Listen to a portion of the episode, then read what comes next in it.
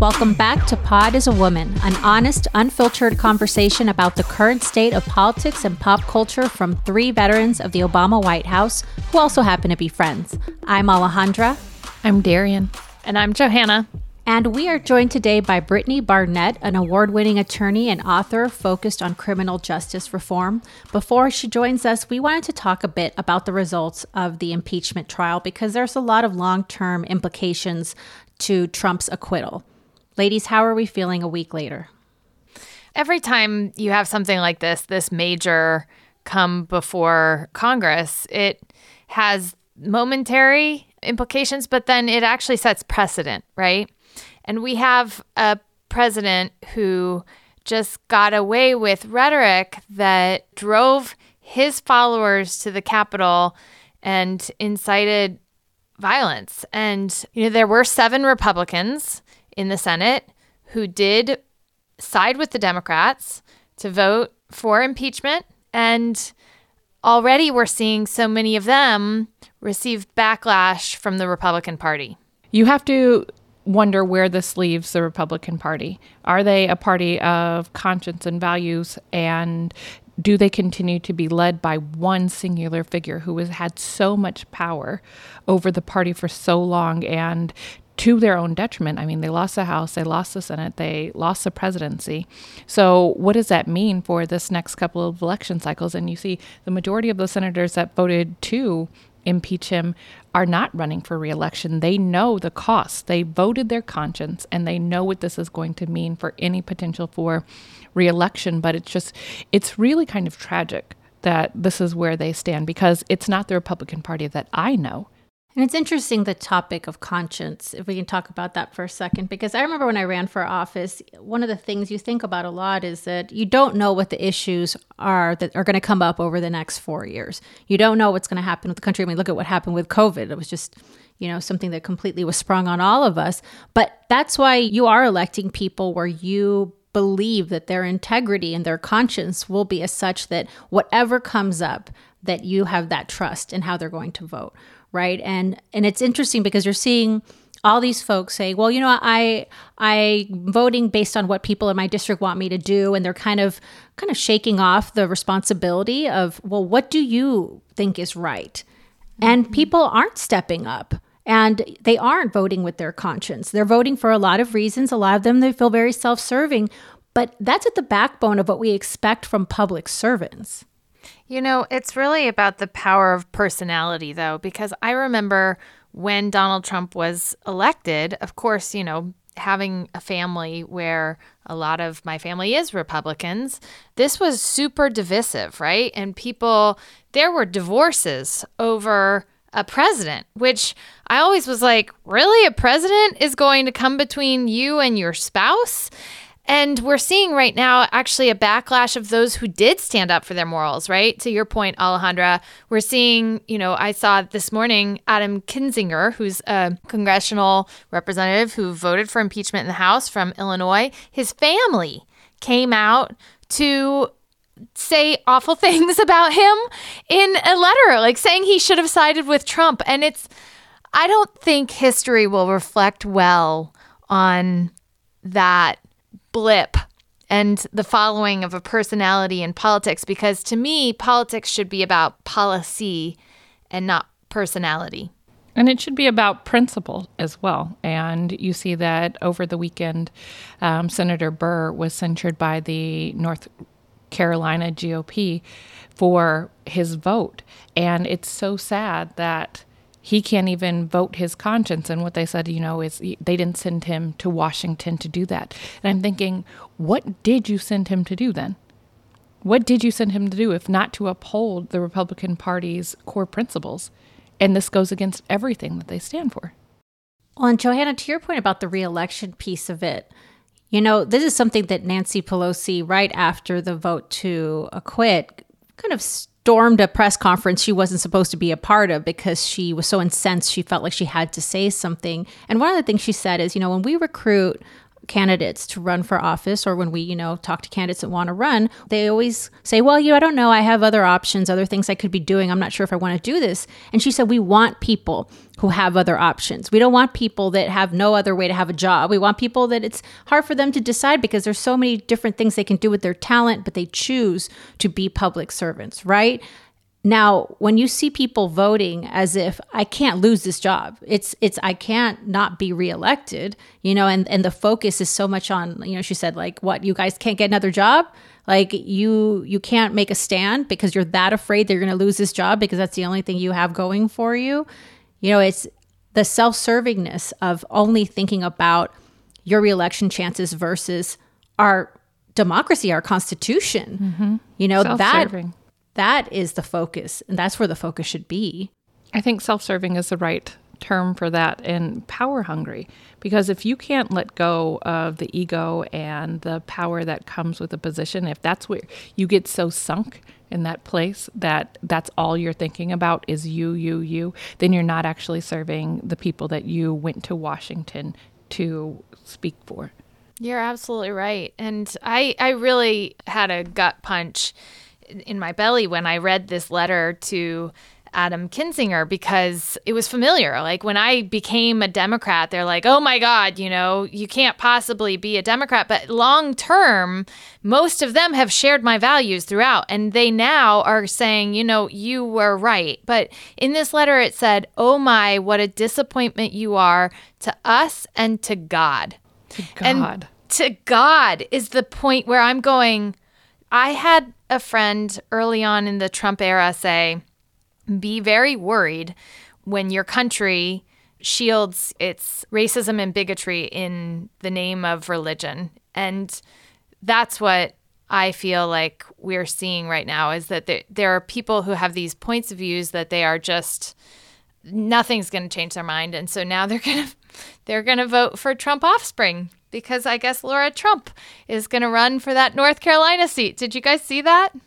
Do you ever just think if I never saw another last name and the way that history repeats itself and the way that these election cycles repeat themselves and not for nothing I love George Bush and I admire the entire Bush family but if another Bush didn't run that would be okay because two Bushes have served at the highest level of government if another Clinton didn't run that would be okay because there has been so much of the Clintons in politics. And if the Trumps never ran again, if they went silently, quietly into the night, that would be okay too, and probably better for this country. But unfortunately, again, it goes back to ego and being self serving. That's all they care about right now. And I saw over the weekend there was this parade outside of Mar Lago of Trump supporters waving their flags and wearing their hats. And I'm like, this is never going away to your point, Darienne, you know, having untraditional, nonlinear type candidates run for office that aren't kind of career politicians that haven't been plotting and planning for this for their entire lives is exactly what we need because those people won't feel so beholden. I remember I went to grad school at the Harvard Kennedy School of Government and I had some classmates, you know, that were wanting to run for office. But I remember one person in particular who he hasn't run, but whenever we'd be at parties, he would never stand in the party with like a red solo cup because he was so worried about being photographed with that cup because he was going to run for office in like 20 years. And he was so paranoid about that. And those are not the type of people that we need to be representing us. The no. people that are so consumed with trying to attain power they can't even relax and like actually um, be authentic, right? Right. Right. And if so can't live. Yeah. So I just I think about like all the more reason, like I'm always banging the, the desk about like run for office, run for office, but all the more reason people with backgrounds that are relatable. And that actually ties into our next guest because Brittany Barnett is an award-winning attorney and author and and has done so much incredible work, but her background is one that has a lot of empathy for the people that she defends. And so let's let's get to that interview now. Brittany Barnett is an award winning attorney, author, and the founder of the Buried Alive Project and Girls Embracing Mothers. Thank you for joining us, Brittany. Thank you so much for having me. So, you know, many of us are drawn to careers based on our own personal experiences and our families and communities. I know that's the case for me and several of us. Reading about your background, it seemed like that might be the case for you as well. So, I guess I want to start off by asking you what inspired you to go into law? You know, I honestly, as cliche as it may sound, always wanted to be a lawyer. I grew up in rural East Texas and I wanted to be Claire Huxtable from the Cosby Show. And, you know, growing up and getting older, for some reason, becoming a lawyer just started to seem as if it was out of my league, out of my reach. You know, I grew up in a small town in East Texas where unfortunately there were very few lawyers and there sure weren't any lawyers who looked like me. And so I lost sight of that dream for a little while, but it never quite disappeared. And so that's really where it stemmed from was watching Claire Huxtable on the Cosby Show. Well, uh, Brittany, I, I loved your book, A Knock at Midnight.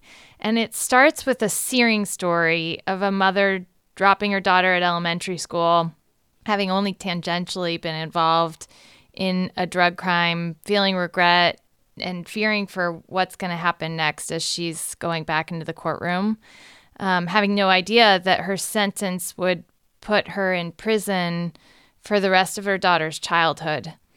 I got the impression that Sharonda Jones, who was that case, really inspired you to take on some of these injustices in our criminal justice system. Can you tell us more about that case and kind of what really drove you to the next level of pursuing reform? Yes, absolutely. I ended up going to law school and knew that I was going to practice corporate law. I had degrees in accounting, I was a certified public accountant working at PricewaterhouseCoopers, and it was just a natural gravitation for me to practice corporate law. But I took a critical race theory course in law school that analyzes the intersection between race and the law. And in my paper, I was talking about this disparity in sentencing that occurs between powder cocaine and crack cocaine and the 1986 Anti Drug Abuse Act and how this law implemented not only mandatory minimums, but this 100 to 1 ratio and sentencing disparity, which means that one of you could have 500 grams of powder cocaine. I could have only five grams of crack cocaine and we were going to receive the same sentence in prison. And so it's not lost on anyone today, especially in the late 80s, early 90s, that more affluent white people were using powder cocaine and crack cocaine was running rampant through communities of color, in particular Black communities. And so I was just frustrated, intrigued, inspired by this law to drive change. But in my paper, something was missing the heartbeats. I wanted to tell the stories of people who have been impacted by this law that was racially biased in the sense that nearly 70% of people in federal prison are Black and Brown. And I literally did a Google search one night as a law student in the law library, and I Googled like woman federal prison life. And the case of Sharonda Jones popped up. And it was a case that would change my life forever. Sharonda Jones is a Black daughter of the rural South, like me. I saw so much of myself in her.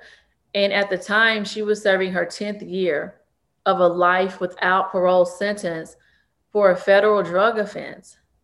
Her first conviction, felony or otherwise, Sharonda had never even received a traffic ticket before.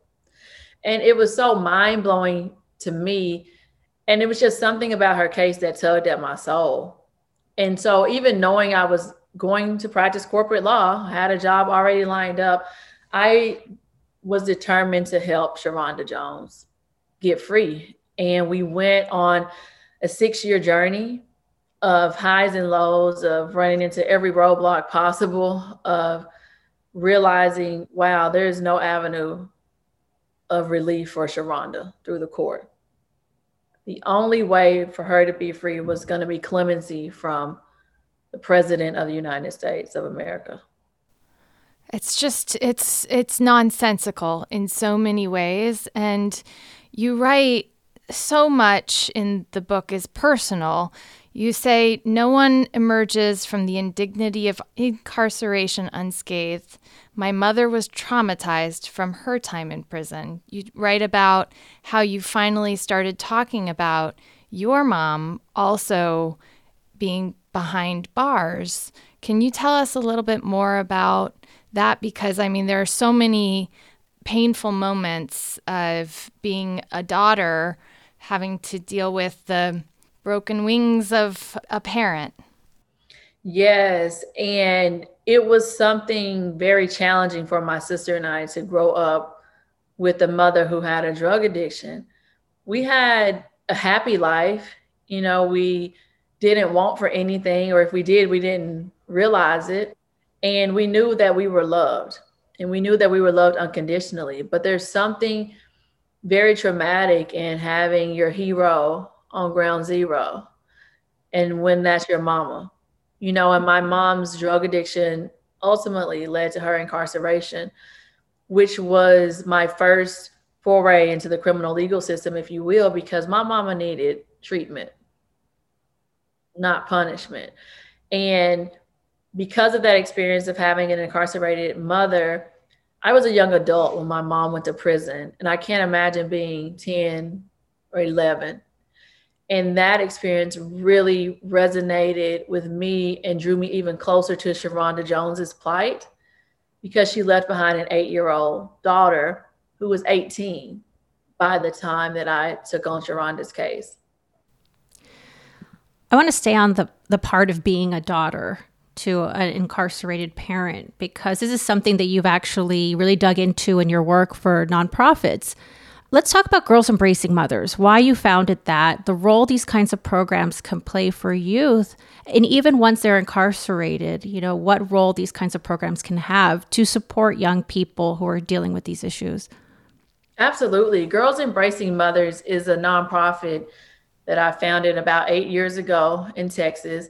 And we work to empower girls whose mothers are in prison to break the cycle of incarceration and lead successful lives with vision and purpose. We really work to amplify this issue of women and girls who are impacted by maternal incarceration.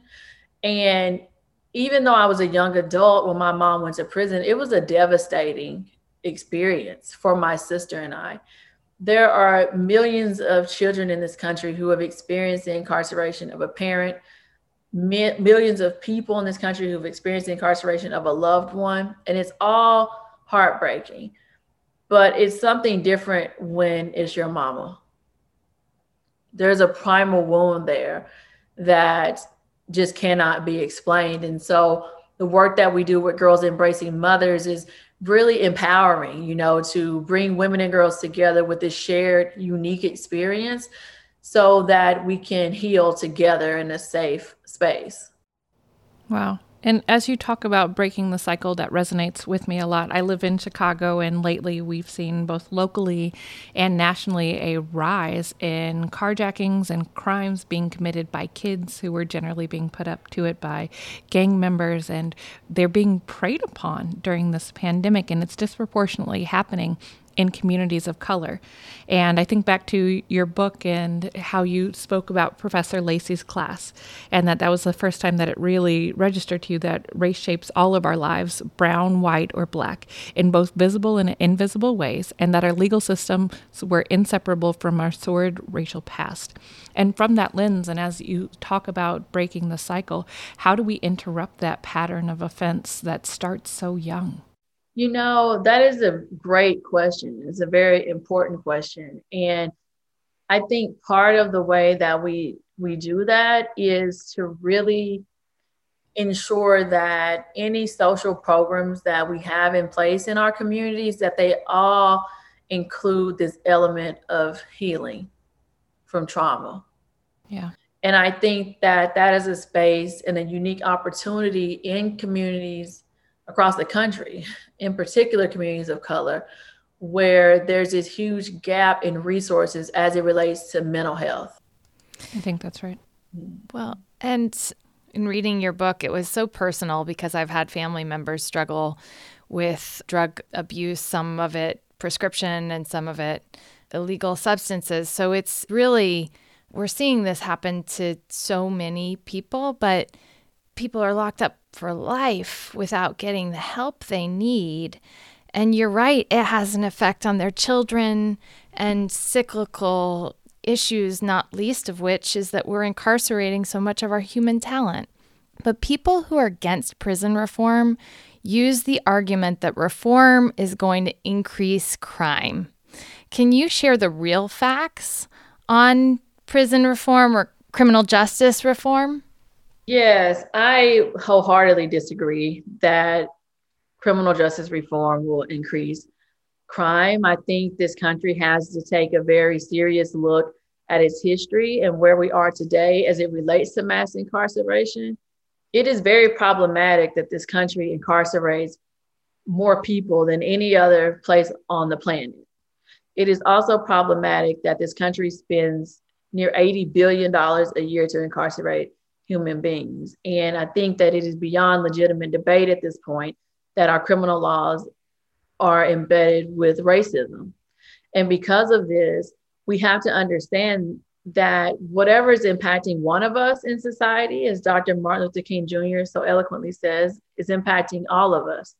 And when we are working to reimagine systems in a way that uplifts everyone, in particular communities of color, it is benefiting us all. That's right. And so as we talk about lifting all of these communities, there are going to be a number of criminal justice reform organizations that are already in the fight that are doing the good work that it takes to make this happen. Can you tell me about a couple of them? Yes, I will start with the Buried Alive Project as one. So I co founded the Buried Alive Project with my client, Sharonda Jones and Corey Jacobs, who were both serving life without parole sentences for federal drug offenses, who both served decades in prison, and who both received clemency from the gracious and generous mercy of President Barack Obama. And we linked arms and co founded the Buried Alive Project together, where we work to provide legal representation pro bono for people set to die in prison for federal drug offenses. We've saved dozens of lives to date. You know, and that work for me is very important because it, it is life saving. People are set to die in prison. There's no parole in federal prison. And so the work that we do is very near and dear to my heart because of cases like Sharonda Jones. And we have to know that there are many more Sharonda Joneses, many more people buried alive in these systems. I'm also a huge fan of Bryan Stevenson and his Equal Justice Initiative. Mm-hmm. I mean, that museum, both of the museums that he has there are just amazing, you know, and it's really a testament to, to his work as a human being. He is an unsung hero, in my opinion, and the work that he does is legendary. He's incredible, absolutely. You you are also incredible. You've done so many things. So let's talk about another another campaign that you were spearheading, which is the 90 Days to Freedom campaign. This gained a lot of attention because it led to freeing 17 inmates in 90 days. And I know Kim Kardashian was also helped bring a lot of awareness to the campaign. How did you do it? Yeah, so the campaign was a couple of years ago in 2019, and I linked arms with my co-counsel at the time, MiAngel Cody. And, you know, we just didn't think about it. The campaign literally started with text messages from MiAngel and I of saying, oh, well, the First Step Act passed. You know, let's see how many people we can get free in 90 days. And we did not stop to think about it. We hit the ground running. We litigated cases across the country, and it resulted in 17 men who were set to die in prison being released.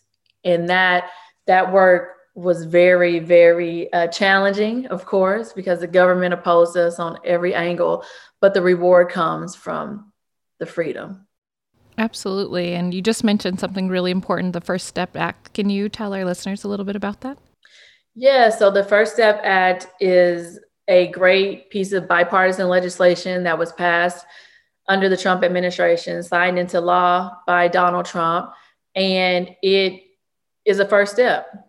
It's a first step in making these crack cocaine, powder cocaine disparities retroactive.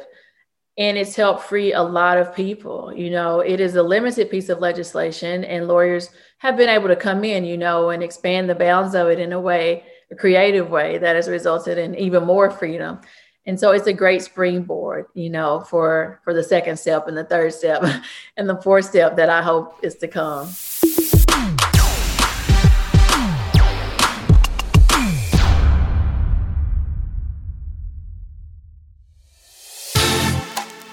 You just spoke about bipartisan legislation, and I know you've worked with both Republicans and Democrats in getting some level of criminal justice reform done. And you've had clients that were granted clemency by both President Obama and President Trump. Can you tell me a little bit about what's the difference in those processes? I see you smile. The, the processes were very different under the Obama administration and the Trump administration. Under the Obama administration, things were a bit more streamlined. There was an actual clemency initiative where President Obama was prioritizing cases of people like Sharonda Jones who were serving decades in prison under these draconian federal drug laws. And so there was a monumental effort under the Obama administration to work to grant clemency to as many people as possible. There was a monumental effort of pro bono lawyers coming together to take on this work. And there were great results. President Obama granted clemency to more people than any other modern day president combined, you know, and there were great disappointments as well because there were thousands of people who were not so lucky to receive clemency. Under the Trump administration, there wasn't really a streamlined process, things were a lot different. There were much more direct advocacy to the White House, so bypassing the Department of Justice, things of that nature. And it resulted in freedom, you know, for many people as well. So it, it was definitely, you know, two different, very different processes that mm-hmm. were in place. And because I was able to work through both, you know, I am have strong opinions about transformation as it relates to clemency. And even though things should be much more formal, if you will, than mm-hmm. what we saw under the Trump administration, I think that what we saw under President Obama's administration and the previous administrations before him are cause a lot of just red tape and sluggish bureaucratic inertia as things go through the Department of Justice. So there's a lot of transformation that needs to happen on the level, federal level, as it relates to the clemency process for sure. Certainly you know, I'm really torn on this issue of the wealthy and powerful getting involved in prison reform because, on one hand, I think it's really good that we get more people involved. But on the other hand, you know, wealthy people in this country get away with bloody murder, like literally. And I'm always wondering what the motivation is for the wealthy to get involved in prison reform. You've seen kind of up front, up close, the influence that people can bring. Do you know or do you have any ideas on what their motivation is? You know, I don't know exactly what their motivation is. I would speculate that it runs the spectrum, right? There are some who have ulterior motives as it relates to certain type of offenses. There are some that look at it from an economic perspective of a lot of my taxpayer dollars are going to lock people in human cages. And there are some, quite frankly, that have just had a change of heart and that have developed empathy to the situation and the plight of people who are just as impacted. You know, working with people from across the aisle, I've definitely had my share of unlikely allies, if you will, on this issue. But I do feel at the heart of it all, we have to put people over politics, people over this power trip, and, and really work to, to push justice for all. Well, speaking of working to push justice for all, we have a new administration, the Biden White House. What are you hoping to see around criminal justice reform from the Biden administration? And also, how can we help? In closing, really want to also, you know, give our listeners some action items how we can get involved. Yes, well, I am hopeful to see the Biden administration fully reinvigorate the clemency process, granting more clemencies on a much more regular basis and really touching a larger population of people. It would really set well, not just to do it at the federal level as a president, but it'll really set the tone for governors in the states. I am also hopeful to see the Biden administration come out to the forefront to aggressively pursue impactful change as it relates to the criminal legal system and starting by encouraging Congress to make the rest of the First Step Act retroactive. The First Step Act, as I mentioned, is a limited piece of legislation. There are four sentencing reform provisions, but only one provision is retroactive. So we have people serving life sentences today under yesterday's drug laws. So those would be the two most pertinent, pressing things, in my opinion, that I would like to see the Biden administration push forward. Um, also, as it relates to, to legalization of cannabis, and really just show, you know, through action that this administration is taking transformation seriously as it relates to the criminal legal system. Ways people can help one is just recognizing that the people have the power and utilizing our, our, right to vote. And once we utilize that right to vote for people whose interests are in line with ours, that we are holding them accountable to ensure that promises are carried out in a meaningful way. Other ways to get involved, I always encourage people to remember we live in an information age and to educate yourself as to how this criminal legal system is impacting lives. Criminal justice reform is popular, it's a hot topic, but I'm really surprised still at how little people seem to actually know about how the system works. And so I encourage people to educate themselves about the system, get involved with local grassroots organizations in their areas who are doing the work. As mentioned before, there are lots of great organizations doing this work and volunteers help resources are needed desperately needed. And yeah ensure that you're visiting a prison along the way because it is definitely a perspective shattering experience. And brittany if people want to know more about buried alive how can they find more information they could visit our website to find out more information about the buried alive project at buriedaliveproject.org we are also on instagram at Buried Alive Project and on Twitter at Buried Alive Proj. Awesome. Great. Well, also another way that you can hear more from Brittany is to pick up her book, which is A Knock at Midnight, a story of hope, justice, and freedom. It's out now. So thank you for joining us, Brittany. Thank you so much.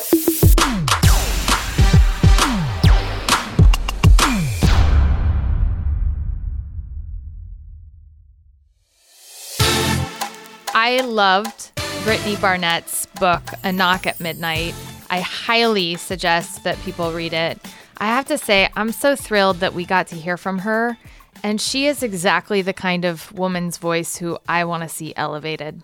Definitely. And as we get to our POTUS, another woman's voice who was elevated over the past week was Congresswoman Stacey Plaskett of the U.S. Virgin Islands. She was one of the House impeachment managers and spoke so eloquently and laid out the facts as it related to the insurrection at the Capitol and really helped open the eyes of the American people to what happened and the dangers that all of those members of Congress faced that terrible day on January 6th. And I just think that she did it with so much grace and she looked incredible. I know that that doesn't matter, but she looked. But she did. She was stunning, stunning in that blue cape dress and then that pink bow in her suit. So just thank you to her for leading our country through that.